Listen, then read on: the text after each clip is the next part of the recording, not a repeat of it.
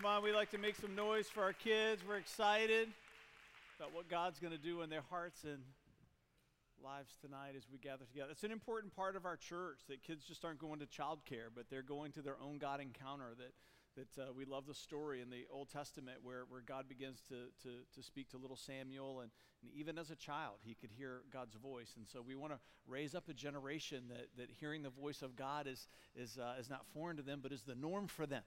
There's a sense of expectancy and a sense of familiarity with, with walking with God. And so we're excited that you're here, and uh, we are we are kind of getting back on track for our, uh, our series. How many of you were here last week? We kind of put it on pause a little bit. How, how many people here had an encounter with God last week? Put your hand up. Just I'm not going to ask you to say anything, but come on. We talked about it was good last week. God really spoke, spoke to me. We talked about the lie of yesterday, and we talked about the, the lie of disappointment. The one we didn't get to, some people were asking me at the end of the service because there were really three that I felt like God had shared with me. We, will see if we can figure out a way to come back to that. Was the lie of affliction? It's it's the lie that the devil tries to get us to believe that when we're going through hardship, when we're in a place of innocence, that, that it is because God has abandoned us. If you've ever felt that temptation before, I know that I've felt that temptation before. You know, a lot of times we go through hardship in life because we have to learn our lesson, right? We even as adults we make mistakes, and sometimes God asks us to walk through consequences. But then there's times in life where we walk through hardship and we're we're innocent, right?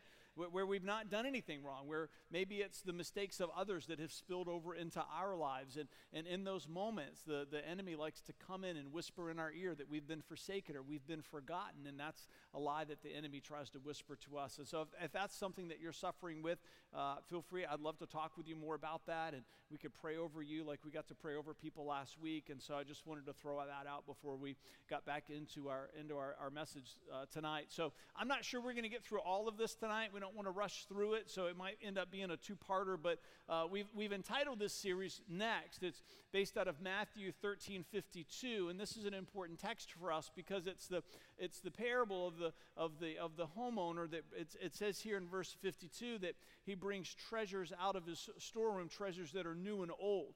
And, and that's instructive to us as a church to remind us that there are things that we treasure that are new, that mean that they only last for a season. Like we use as an example the kind of music that, we, that we're worshiping with, that, that we call that a generational tether. Our worship music belongs to our youth, it belongs to our young people.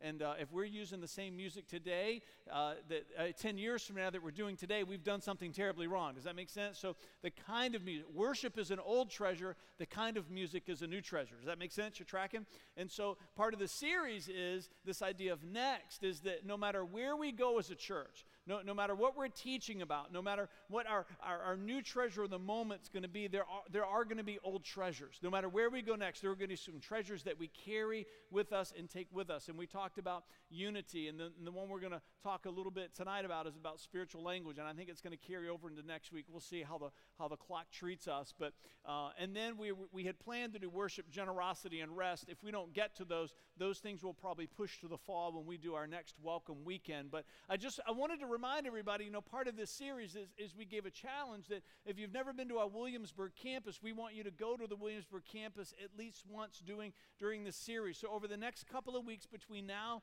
and Father's Day weekend, that we want to encourage, not to, not don't go here and go there, but we want to encourage you to double dip. We call it, right? Because two scoops of ice cream is always better than one, right? So we want to encourage you to double dip. And so some people are in Williamsburg have been coming on Saturday night and then coming on Sunday morning. And so, so we just want to encourage you that during this series that at some point you're going to treat yourself to those two experiences and then encourage what's happening there in Williamsburg. There's great things. Pastor Jamie and Michelle are just doing a wonderful job there. So, and that this hashtag pick me is that during the series, all the pictures in the media when we get into the teaching are pictures that people have posted to the City Life Church Facebook page and put hashtag pick me. Some of the pictures that we're using tonight, that some of your friends that have, have betrayed you have put pictures of you on the City Life Fair, or they have sent it to me privately so you didn't know that it was coming. So we'll see maybe some of those tonight because that's how we do it here at the City Life Church. Okay.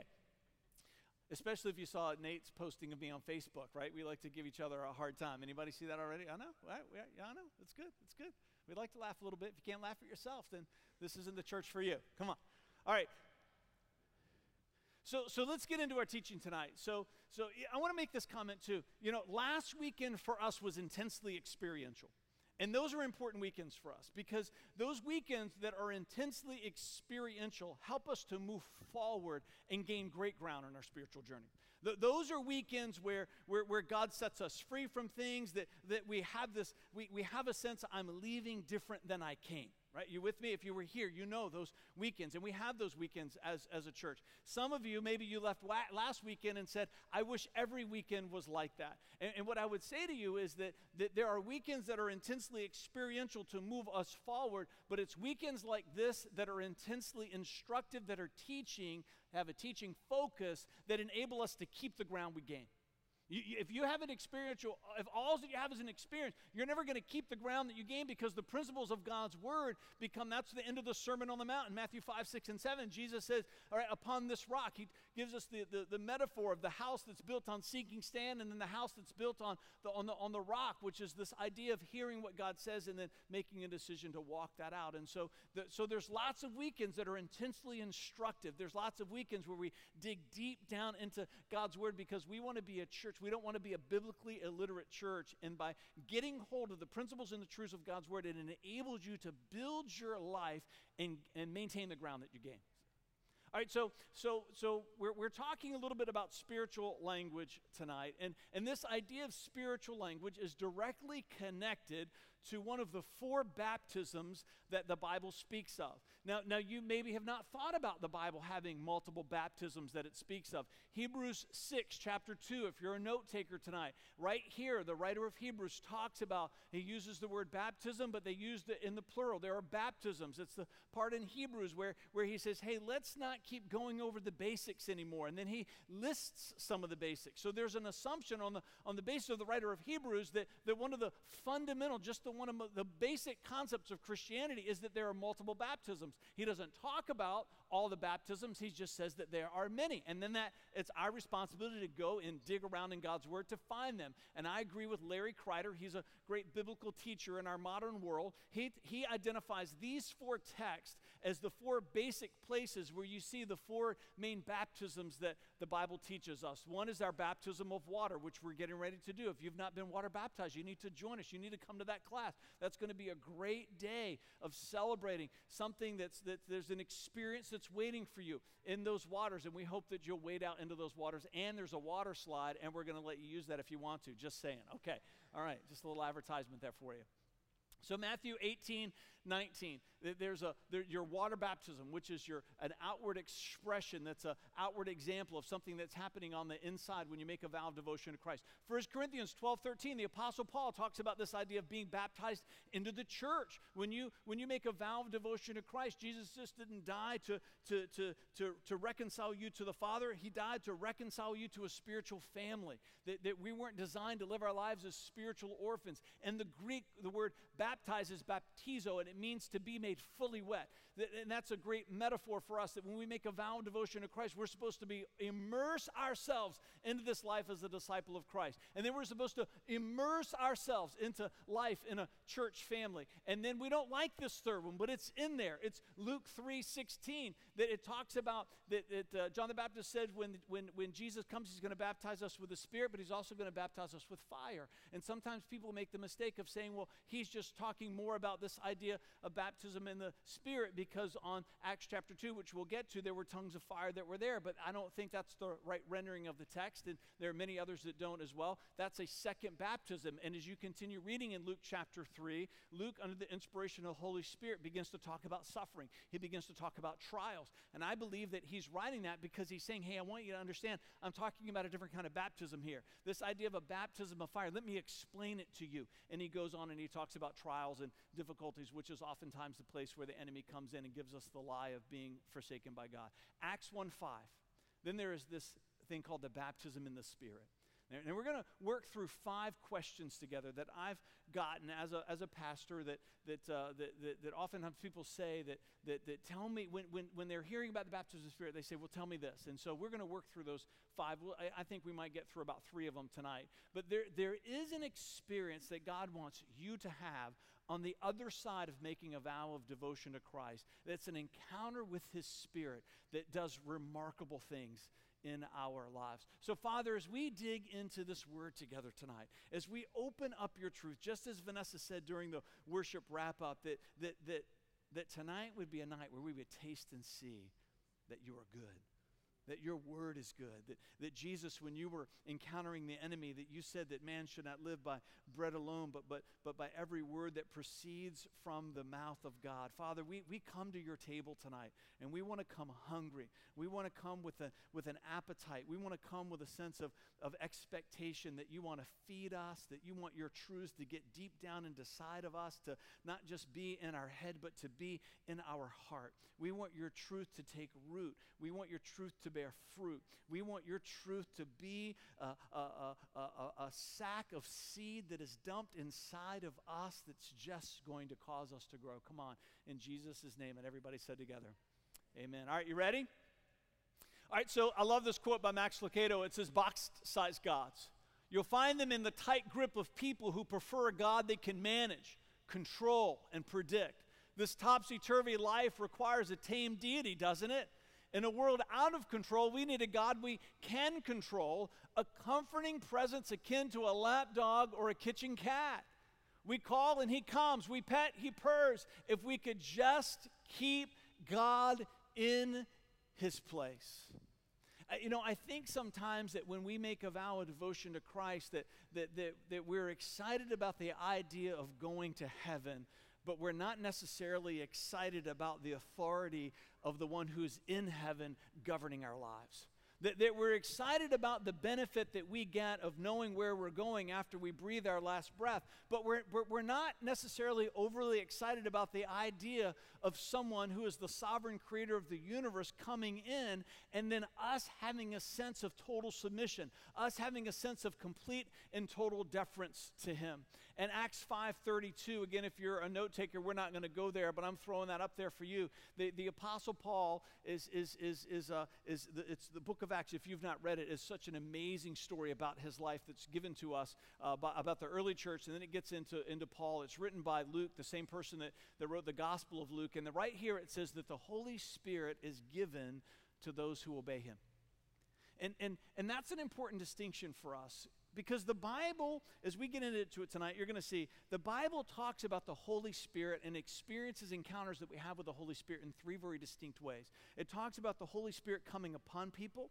And when we make a vow of devotion to Christ, in, in uh, Jesus' teaching of Nicodemus, it talks about the, the Spirit of God coming and living inside of us. So there's the Holy Spirit comes upon people. That's what you saw in the Old Testament. There's the Spirit of God, the indwelling Spirit of God, the Spirit of God living inside of us. That's what happens when you make a vow of devotion to Christ. And then there's this other phrase where it talks about being filled with the Spirit. And those are three very distinct phrases. It's important that we understand the difference between those three. And we're going to get into that tonight t- together. This, this this idea of being filled with the Spirit is something that happens to us after we make a vow of devotion to Christ. Because the Spirit of God is already living inside of us. But before you make a vow of devotion to Christ, you are a candidate for the Spirit of God to come upon you. To, but, but the Spirit of God's not going to live inside of you until you make a vow of devotion to Christ. Now, that's another sermon for another time of why that's important. We're going to get into that. The entire summer series is this idea of being rescued. And we're going to talk about that, why the Holy Spirit couldn't come and live inside of us until after Jesus died on the cross. But this idea in Acts 5.32 is, is, is, is, is the Holy Spirit trying to help us to understand that when you make a vow of devotion to Christ and He comes and He lives inside of us, there is a place of obedience that we've got to be willing to step into if we're going to experience moments of infilling. That, that, that I was watching a teaching that uh, Stephanie Birch, raise your hand, Stephanie, she sent me this link to a video series. I've just watched the first one. I don't want to recommend it yet because I haven't watched the rest of them, but they're good so far. They're good so far. And, and the person teaching had this awesome illustration to help people understand the difference between the, the indwelling spirit that happens at salvation and then this idea of being filled. He talked about a snow globe. How many of you have ever had a snow globe before, right? Yeah, and, and, and so you've got this snow globe, and, and, and all the, the snow is kind of on the bottom of it, and it's in there, right? All, all the snow that's supposed to be in, in there is in there. And then when you shake it up, all of a sudden that snow gets stirred up in there and it fills the entire globe. It's a great picture, isn't it? Because we've all seen that before. If you've never seen that before, sign up out the front. We want to buy you a snow globe, right? Because it's not right that you've lived so long and never seen that happen, right? All right. So, but that's what the Holy Spirit wants to do inside of us. That when you make a vow of devotion to Christ, the Spirit of God comes and lives inside of us. But then there are moments where the Spirit of God is supposed to be stirred up inside of us and begin to wash over every part of who we are. It's why Jesus calls it being baptized in the Spirit, because baptizo means to be made fully wet. And so there's this idea that the Spirit of God is inside of me, but but we like him to be compartmentalized because, like Max Lucado's quote, we like him to be in his box, right? It's like the, the safe room in the movie I Am Legend. We want to keep him in the basement. And we want to know that he cannot get out unless we want him to, right? But that's not the nature of God. That's not the nature of who God is. Don't you? I just love the fact that the sovereign creator of the universe says to you, and he says to me, I am content to just get a foothold in your life if that's where it starts right? Because what he could have said, I'm not coming and living inside of you until I've got access to all of who you are. But that's not a loving father. Right? It's like if you're a parent, you, you just, I just want a foothold in the heart of the life of my child so that I can have a place of influence and then work my way farther from there. It's the same with our Heavenly Father. But by His Spirit, He says, when we make a vow of devotion to Christ, His Spirit comes and lives inside of us with the hope and the expectation that there's going to be greater moments of surrender, deeper places of deference, deeper places of, of greater places of surrendering myself to Him so that the Spirit of God begin, can wash over all of who I am. I made a vow of devotion to Christ. I'm going to tell this story this summer. Many of you have heard it before. It was in December of 1990 at the, the church that I was attending then with my parents. I was 23, 23 years old. And, and, uh, and, and soon after that, it was a church much like this that taught on things like we're teaching tonight. And, and, uh, and, and I knew that there was, an, there was an encounter with the Holy Spirit that, that was waiting for me, this, this idea of the baptism of the Holy Spirit. And so one Sunday morning, we were, we, that was back in the day, right? When you went to church Sunday morning and, and Sunday night and, and, and Wednesday night. And so they, they had a guest speaker that came in Sunday morning. How many of you, I'm so glad those days are over. Praise God, right? Come on, right? because we were with each other so much, we were never with anybody in the world. Right? You're with me, right? Come on, we're supposed to be out there, not in here all the time. So, so, so we, we went Sunday morning and, and they had a guest speaker, and, uh, and so they said, hey, he's going to be coming back tonight, and, and he's going to be teaching on the baptism of the Holy Spirit. And just something inside of me just stirred with great expectation that, that, some, that, that I was going to encounter God in a, in a, very unique way that night. And it was interesting because if, if you come out of a, a background like I came out of, which was one that's, that's not very pretty, in the 23 years that I spent away from Christ, was, was running as far from God as I could, and, and, and my life was an ugly life that I lived. And when you, when you initially step out of that, if, if, you, if that's part of your journey, there's a gravitational pull to your past. Are you with me? It's, it's, it's like the science fiction movies where there's a black hole and you're, you're right and you're Scotty's given it all that he can, but you just can't seem like you can you can break free. And and and and and, and there are moments where the enemy comes and he presses you all the harder. And I remember that day just facing temptation after temptation after temptation to like, I had never experienced before um, and since I had made a vow of devotion to Christ back in December. This was now in March of, of 1991. And this, there was just this struggle. And I remember just God whispering, right? It's, it's the phrases that we teach here that, the, that you find in Ephesians and in First Peter uh, be, be strong and stand firm right? And, and there's moments where you just have to dig in your heels and say, I am not going back there. I'm not going to go back and do those things. I'm not that person anymore, right? Maybe that's for some of you here tonight that it's been a day like that for you. And you're saying, I'm walking out of that stuff. I'm not walking back in to those places that I just got set free from. And so I had to, I had to really contend for myself for, for that day. And so, so I and I think that's connected to Acts 5:32 because I think the Holy Spirit's saying, Fred, if you want to experience me in deeper ways, you, you got to be willing to obey me, right? You got to be willing to say yes to the things you're supposed to say yes to and no to the things you got to say no to. That doesn't affect my salvation. It doesn't. Once I make a vow of devotion to Christ, my obedience doesn't hold my my my future, but you better believe it affects my present. You better believe it affects the, the encounters that, I, that I'm going to have with God, is the choices that I'm, I'm going to make. We, we love to say that, that, that, that perfect grace is perfect because it loves us enough not to leave us the way that we are. And, and this discovering deeper places of obedience positions me for the snow globe of my life to be shaken up and for the Spirit of God to begin to wash over me. And I remember sitting out in a chair just like you're sitting in a chair, although they had 1970s uh, gymnasium orange carpet in there, which, which I think was a great impediment to many moves of God that could have happened. So, so right? And, and, and so, so I'm in there, and so he teaches a lot of what we're teaching tonight. And, and at the end, the worship team comes up, and, and, uh, and, and they had an opportunity for people to come forward. And, and so I, I, I was the first one up there, right? I, I just I couldn't wait. And I talked to you about that, right? Moments where we invite you to come forward. We say to you, you, hey, don't wait for other people. Get up there, right? If God's speaking to your heart, we, we have an altar culture here. Come up. And there's if God's calling you, it's not that you can't experience Him there, but if He's calling you up here, there's a reason why He's calling you up here. It's to condition our heart to obey Him. And when you obey Him, you step into deeper places of experiencing the Spirit of God living inside of you.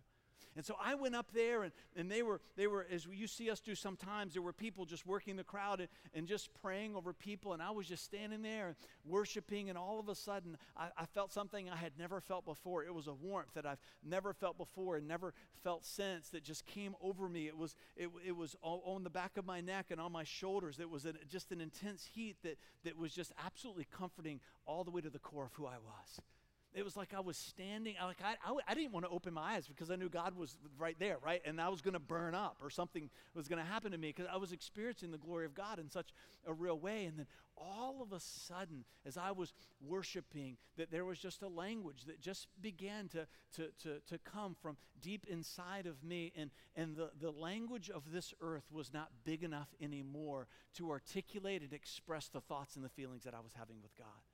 Now, you might say, well, if you didn't understand it, how can it be meaningful? You got to come back next week to get that part. So I'm just giving you a little shameless plug there. So, so, so, but I, I, I just got just a couple of syllables. I'm going to tell you what those syllables are because I know some people in here, you've, you've never heard anybody use a spiritual language before. And, and what you need to see is that my head's not going to spin around, right? My eyes aren't going to roll back in my head, and you're not going to die right?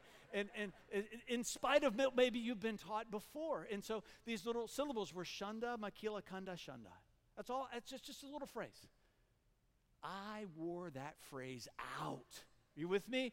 That, that's, I mean, I just used it and used it and used it. It's like when you were, if, if you're a parent of young children, if you're a grandparent around little children, they've got a few phrases or a few words, right? And they just use them over and over and over. And then all of a sudden, those phrases get to be bigger phrases. And the next thing you know, they're having adult conversations with you. And I, I think the same is true with your spiritual language. When, when I worship now or, or when I'm in a place of prayer, I'm so much, I just would rather, it's a lot of work conjugating verbs and, right, figuring out, it's, but when you, you can just give yourself to this moment of expression that's so liberating and so free. I, I think spiritual language is one of the most practical things that you'll ever read about in this book. Most practical things. Why, why wouldn't the creator of the universe give us a gift that enables us to communicate and express ourselves to Him in a way that is un- unencumbered by earthly language and human intellect. Why wouldn't He do that? It just makes perfect sense to me. So, is it different from my vow of devotion to Jesus? This is, we like to dress up for the Harvest Festival every year. We told Tyler he should dress up, but he said he was just going to wear what he normally sleeps in every night. So we said, all right, it's up to you. It's up to you. So, yeah, yeah. We're, yeah, I know. That's great, isn't it? Yeah. There's JJ, there's Ethan, I'm not going to say all the names because we don't have time for that. Okay. Is it different from my vow of devotion to Jesus? And, and so we've established a little that. And, I love this picture here, right? I know, yeah. There, Steve, raise your hand, buddy. Right, I know. Shame, his head hung low. I put his picture there with the picture on top because in school, that was the last thing that kids like this saw right before he took their lunch money. So, right?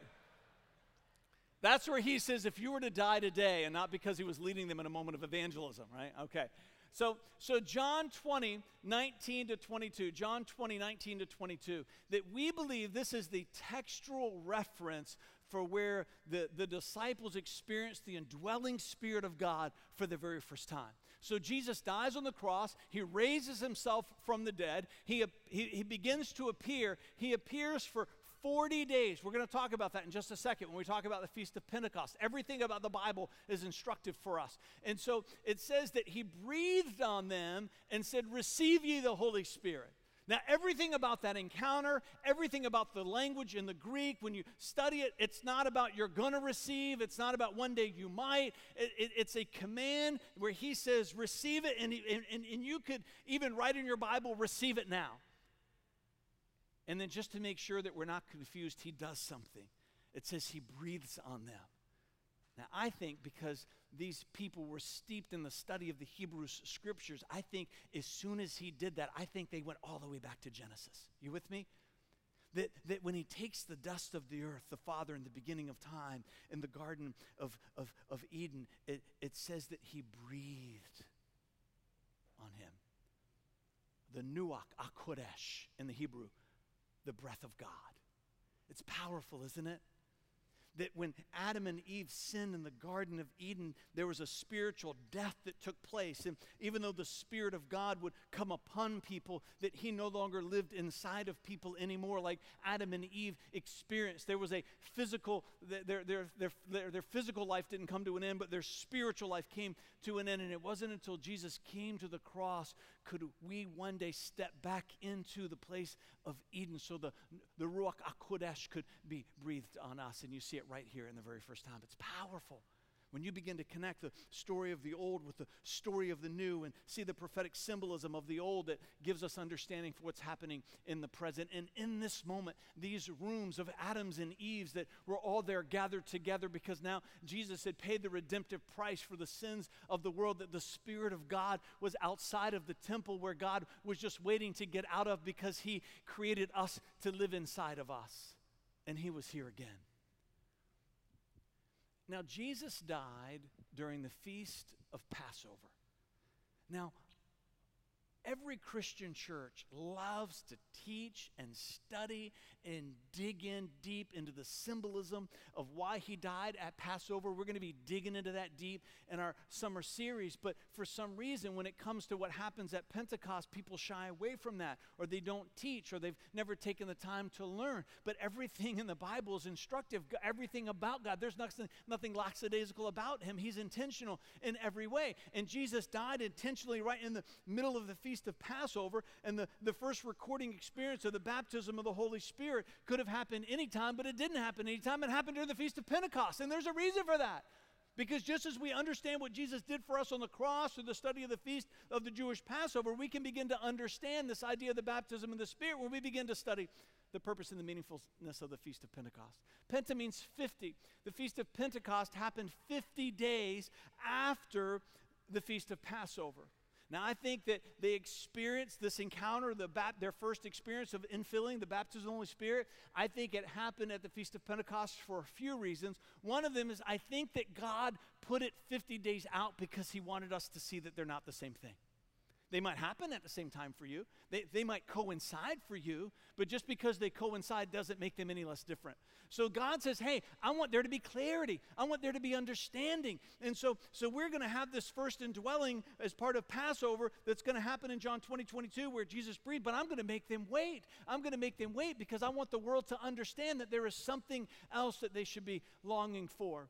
And so because that, that, that, that we know that it says that Jesus appeared for 40 days, the Bible tells us that, and then the Feast of Pentecost happened, where, where the birthing of the church and the baptism of the Holy Spirit, that that was 50 days. We know that there was a 10 day place where they were waiting between the ascension of Christ. They waited for 10 days in a place of prayer. They were ministering, they were teaching, they were reaching out to their city, but they kept coming back to this place. They had been given the Great Commission, but Christ had put the Great Commission on hold until they were filled up. He was already living in there, but the snow globe needed to get shaken around the Feast of Pentecost, the two great moments of symbolism for us, which is understood through the practice of the feast, is one, this is one of the first harvest of the harvesting seasons of the ancient world. And so during this first harvest, there was an offering that was brought. It was a first fruits offering. It was their way of saying, we know that, that in order for us to live, right? Because they didn't have aisle 14 at whatever grocery store that you go to where you can just get whatever food. If the, if the field did not produce, people could die. And so, in this initial harvest, there would be a temptation to hold on to as much as they could for fear that maybe later harvests might not come. But God demanded of them, No, I want you to learn how to trust me. And so, I'm going to ask you to give a, a first fruits offering out of this initial harvest and trust that the, I'm going to bless the harvests that are to come. We also know that, that the, the Mosaic law was given to Moses on the mountain 50 days after Exodus. 50 days. So, Feast of Pentecost has a twofold meaning is to celebrate the first fruits offering of this initial harvest as a declaration of faith and trust in God. And it was also a way for the Jewish culture to celebrate the giving of the law. So, why did God create the experience of the first recorded baptism of the Holy Spirit right on top of this feast? I believe one is because He wants us to see that the birthing of the church is, in and of itself, a first fruits offering that there is a gathering together of the, uh, the initial followers of Christ that are to be an offering unto the Lord, that, that, are, that, are, that are setting themselves apart and saying, We're going to give our lives to the work of the kingdom. It was, this, it was the very first group of people that said that we believe we have a divine destiny. We believe that we have a divine calling. There, there, is, a, there is an offering that's happening of their lives that's supposed to happen in us. It, it happens during the Feast of Pentecost because we know that they stepped out and Peter offered the first sermon of the first church, and, and it says that 3,000 people made decisions for Christ that day. Come on. Right? That's why pastors count because it's right in the Bible. We like to know. You, all right. There, there, was a, there was a harvest that happened on that day. Jesus gave the Great Commission during his ascension. And that's recorded for us in both Mark and Matthew. But then in Acts, we're going to get to that slide. In Acts chapter 1, we find that he had something else to say. Okay, you got to read the whole Bible, not just the parts that agree with what you believe. There, there was more to the speech that day. And one of the things he said is, hey, don't go out there yet because you're not ready. You got to wait. I'm living inside of you, but there's another experience, there's another encounter that you need. Not just so that you can begin to experience the, the depth of righteousness that's possible in this life, but so that you have the power that you need to go out and harvest in this world. That's that last point up there about the gospel. The gospel means it means good news it's not just the good news that we can go to heaven when we die, it's the good news that there is a measure of heaven that we can have today. It's why our vision statement as a church is heaven now, heaven forever. That, that part of the gifting and the promise of the baptism of the Holy Spirit is to take us into the deeper places of walking with Christ. Randy Hurst says, We don't get more of God, He gets more of us. Love that. He's a great theologian out of the assemblies of God.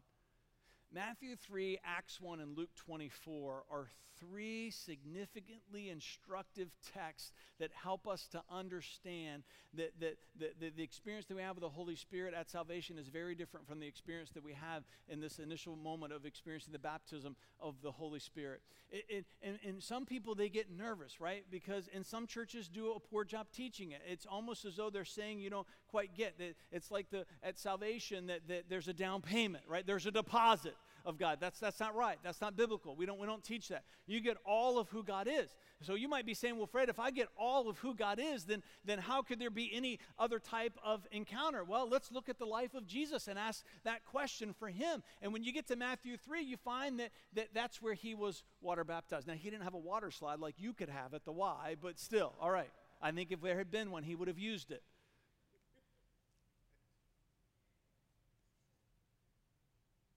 That he had an encounter. Are you with me? Jesus himself, fully God, right? Fully God. But born into this world, fully man, fully God. But yet, even here in the text, it says that the Holy Spirit came upon him. Now, I'm not telling you that he experienced the baptism of the Holy Spirit. That's not my point.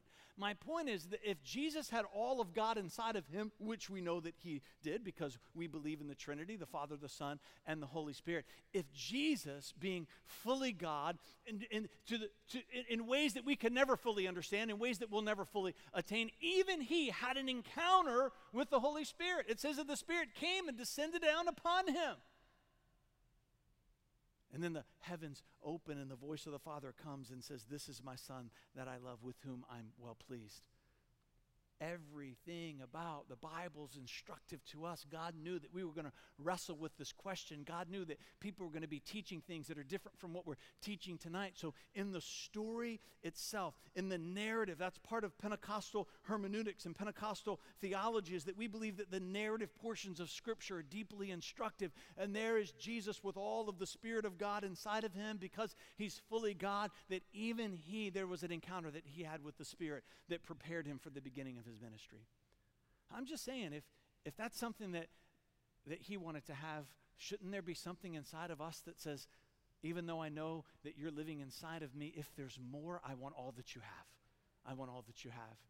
Acts chapter 1, again, we're given this story. Now, I love how this ties together. God is so good at what he does, right? So he's baptized in the Jordan River at, at the, and that's, uh, if you look at a map of, of Jerusalem, if you're, if you're looking at the map this way, you've got the Kidron Valley that runs here, and this is the Mount of Olives. And, and there's a little town there called Bethany that's on the Mount of Olives that was in the, the area of, of the Jordan where he was baptized. And hey, guess where he ascended from? Yeah, that's right. He ascended back into heaven from that same place. That's, that's part of the, the, the, text that we're given in Luke 24. And so I think all of that's important. I think where he ascended was, was him saying to them, Hey, hey, I've told you to wait in the city because there's an encounter with the Spirit that you've not had. And I know you might be thinking that, that hey, I've already breathed on you. I've got everything that I need. But I think they're remembering three years ago, hey, Jesus himself was in these waters and we were here and he experienced the Spirit of God in a powerful and a profound way. So even though I've got all of God inside of me, there's still something else that I'm supposed to long for. If it was that way for him, then maybe it's going to be that way for me. In fact, I know that it is because that's what he's told me to be true. And so as he ascended, he said, Go back into the city and you wait because the Spirit of God is going to be poured out on you in a way that you have never experienced before, and He's going to well up inside of you. I know He's in there, but I'm about to shake you up. And that you're going to get filled up to overflowing, like David prophesied in Psalm 23, a cup that's overflowing. Come on, sometimes if you've had something in your hand, right, that's got drained, and you begin to agitate it, it begins to fill it up, and that's what God wants to do for us. People sometimes they come into, into services like we have and, and they say, well, that's just a lot of emotion. And I say, you better believe it's emotion because I feel deeply for God, right? Emotion's not bad. You can't live by your emotions. But, but how many of you, you're married and, and, and you've said to your spouse, I'm not, right? I want to be married, but I don't want to feel anything, right? Well, then you can sleep on the couch for the rest of your life if that's how you feel, right? Right? We get it. How many of you have had a child? And the moment you heard that child cry for the first time, right, after they spank him, which I think is the perfect way for every child to start their life.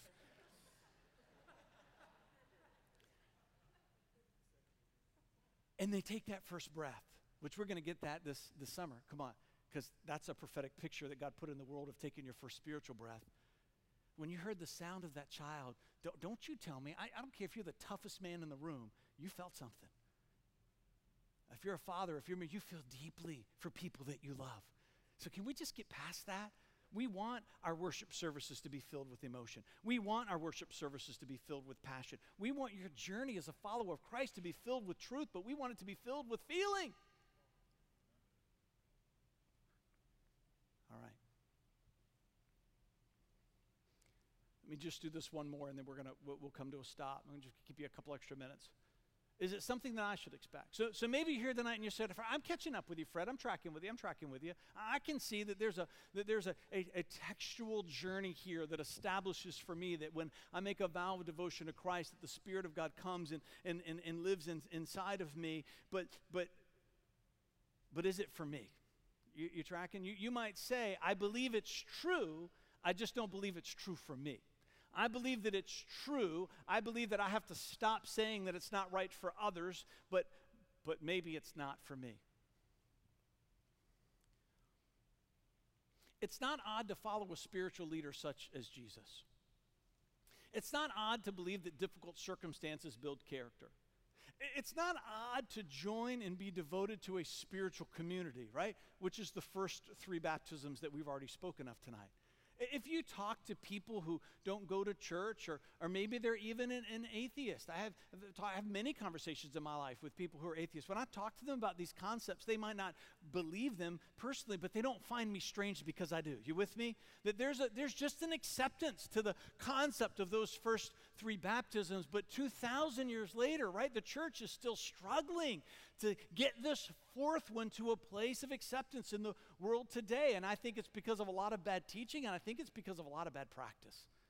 It is, however, still considered quite odd to profess having had a supernatural encounter that leaves a person with the ability to pray and worship in a spiritual language. I want to read to you Acts 2:39. I'm going to read out of the New American Standard uh, Bible. That is the most literal translation of the Bible. So if you're g- getting beyond reading and into some study, th- this should be one that you pick up. It's uh, again NASB, New American Standard. This is Acts 2:39. Let me let me read this to you. It says, "For the promise is for you." This is Peter explaining to the people what they've just witnessed. And he says, Hey, hey, this isn't just for us, this is for you. What, what you saw wasn't just so that you could stand outside the looking glass and say, Oh, how great it was for them. Peter's saying, Hey, no, come on, this is for you and your children and for all who are far off, as many as the Lord our God shall call to himself. Now, either you believe that Peter was just overly excited and given to exaggeration in that moment, which we don't believe because if the text read, reads that way, it's because that's what God wanted us to understand. Peter is making a prophetic declaration for the world to see 2,000 years later. Come on, Peter is up in the heavens. He's saying the same thing. Hey, this is for you. It wasn't just for us. When you're reading and studying the book of Acts, Peter's down there, right up there, right, hollering at you. Hope he's not down there. He's up there. He's saying, Hey, come on, this is for you. It wasn't just for us. It's, it's here to give you a picture of what you should long for. It's here to give you a picture of, of what deep inside you should want for your own life.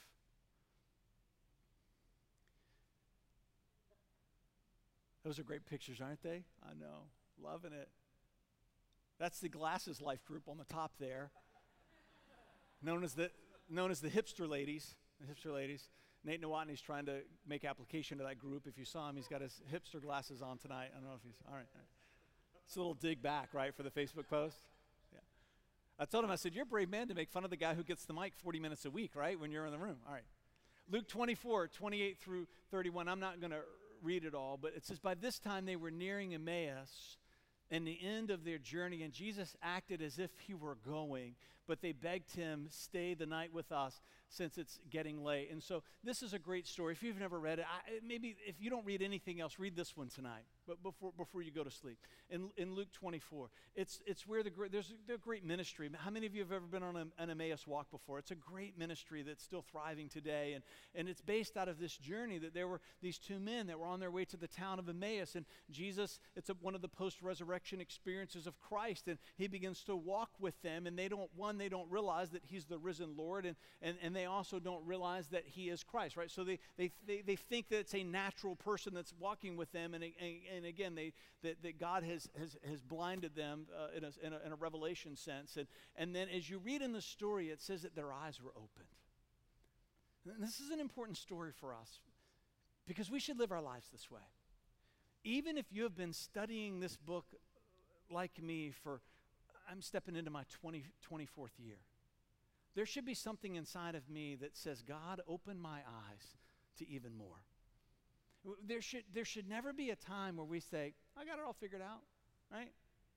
I think part of the reason why this story is given to us is to remind us that there's, there's just places that God wants to bring us to to help us see, to help us understand. And that's, and you read in Luke 24 45, there's this moment of revelation and, and, I'm, and I'm closing with this, I'm closing with this, this, this verse tonight because that's what I want to ask you to pray. That you would say, God, if, if this crazy guy talking tonight, if he's saying anything that makes sense and anything that's true, I don't want it to, to be because he said it. I want it to be because you showed me. I, I, I want you to pray. I want you to pray a literal prayer tonight that says, God, I am on my road to Emmaus. That I'm on a journey in this life and I've set my course and I've got things that I'm doing and places that I'm trying to get to and things that I'm supposed to accomplish. But I know, Jesus, that you're walking with me and there's things that, that I, have just never seen before. W- would you open my eyes? If this idea of an, of an encounter with the Spirit of God, that, that, that if, if, if you've made a vow of devotion to Christ and, and everything that I'm talking about is new to you, or it's not new, but it's never happened to you, that you would just say, Jesus, I want everything that you have for me. I want everything that you have for me. I want to walk with you, and I'm going to trust that just as you were when you rose from the dead 2,000 years ago, that you're just as alive and just as present in my life today, and I want you to still be my revealer. Stand with me, and I want to pray for you tonight. Father, we, we, we thank you that, that with you there's always more, and that your more is always better. We, we, we thank you, God, that, that, that, that in this life, when, when we make a vow of devotion to your Son, that just as it is on the day that we broke forth from our mother and came into this world, that that was just the beginning. And that, that when you bring us to a place where we make a vow of devotion to your Son, that, that if our attitude and mindset says, whoo, I'm glad that's taken care of, Heaven has promised I'm just going to live out my days. There would be something in us that would hearken back to our birthday of our natural birth and realize that it's the same with you. That when we make that vow of devotion and, and, and, you, and you come and live inside of me, all of who you are, and I take my first spiritual breath, there should be something inside of me that says, Oh, this is, this is just the beginning. Just the beginning. We want to go deeper, God. We want to experience more.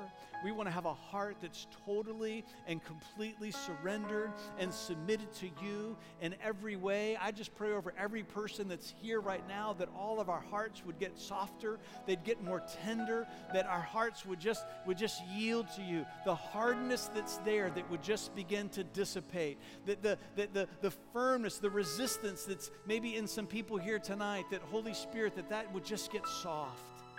And there would be a willingness to just yield to you in a deeper way. And everything that you would do in us, that we say, Have your way. Have your way. In Jesus' name, come on. And everybody said together, Amen.